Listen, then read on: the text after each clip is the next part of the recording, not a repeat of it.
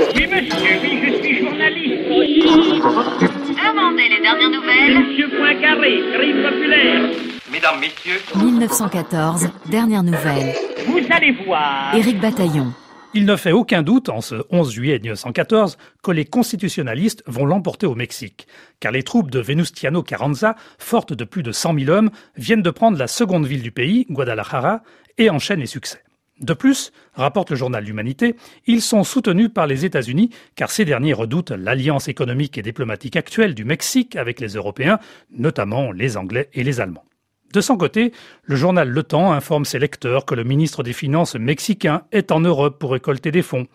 Pas sûr qu'il ait le temps à la fois de réussir sa mission et de garder son poste. L'autre grand sujet de la presse des milieux bourgeois ce 11 juillet 1914 est la création de l'impôt sur le revenu dont le vote à la Chambre est intervenu le 3 juillet. Chaque jour, le journal Le Temps ouvre une rubrique intitulée L'Inquisition fiscale qui lui est consacrée. Jusque-là, les impôts directs sont assez bas, attachés au signe extérieur de richesse et pèsent surtout sur le capital foncier. Les taxes indirectes fournissant la majorité des ressources de l'État, les bas revenus sont donc les plus touchés. Initié dès 1909 par Joseph Caillot, il aura fallu cinq ans au projet pour voir le jour, non sans avoir été largement allégé par la majorité conservatrice qui représente les agriculteurs et les classes moyennes de l'industrie et du commerce, résolument hostiles à toute forme d'impôt sur le revenu. En Allemagne, la colère gronde aussi chez les contribuables à cause de l'accumulation des taxes.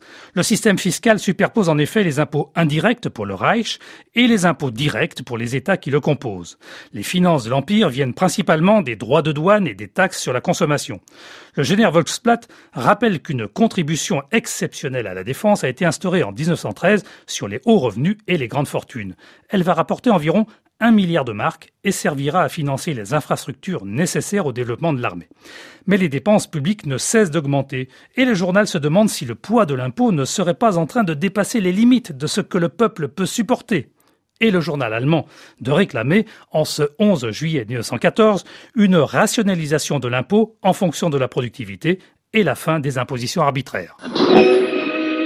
Pour en savoir plus, rendez-vous sur le site 1914 dernières nouvelles.arte.tv.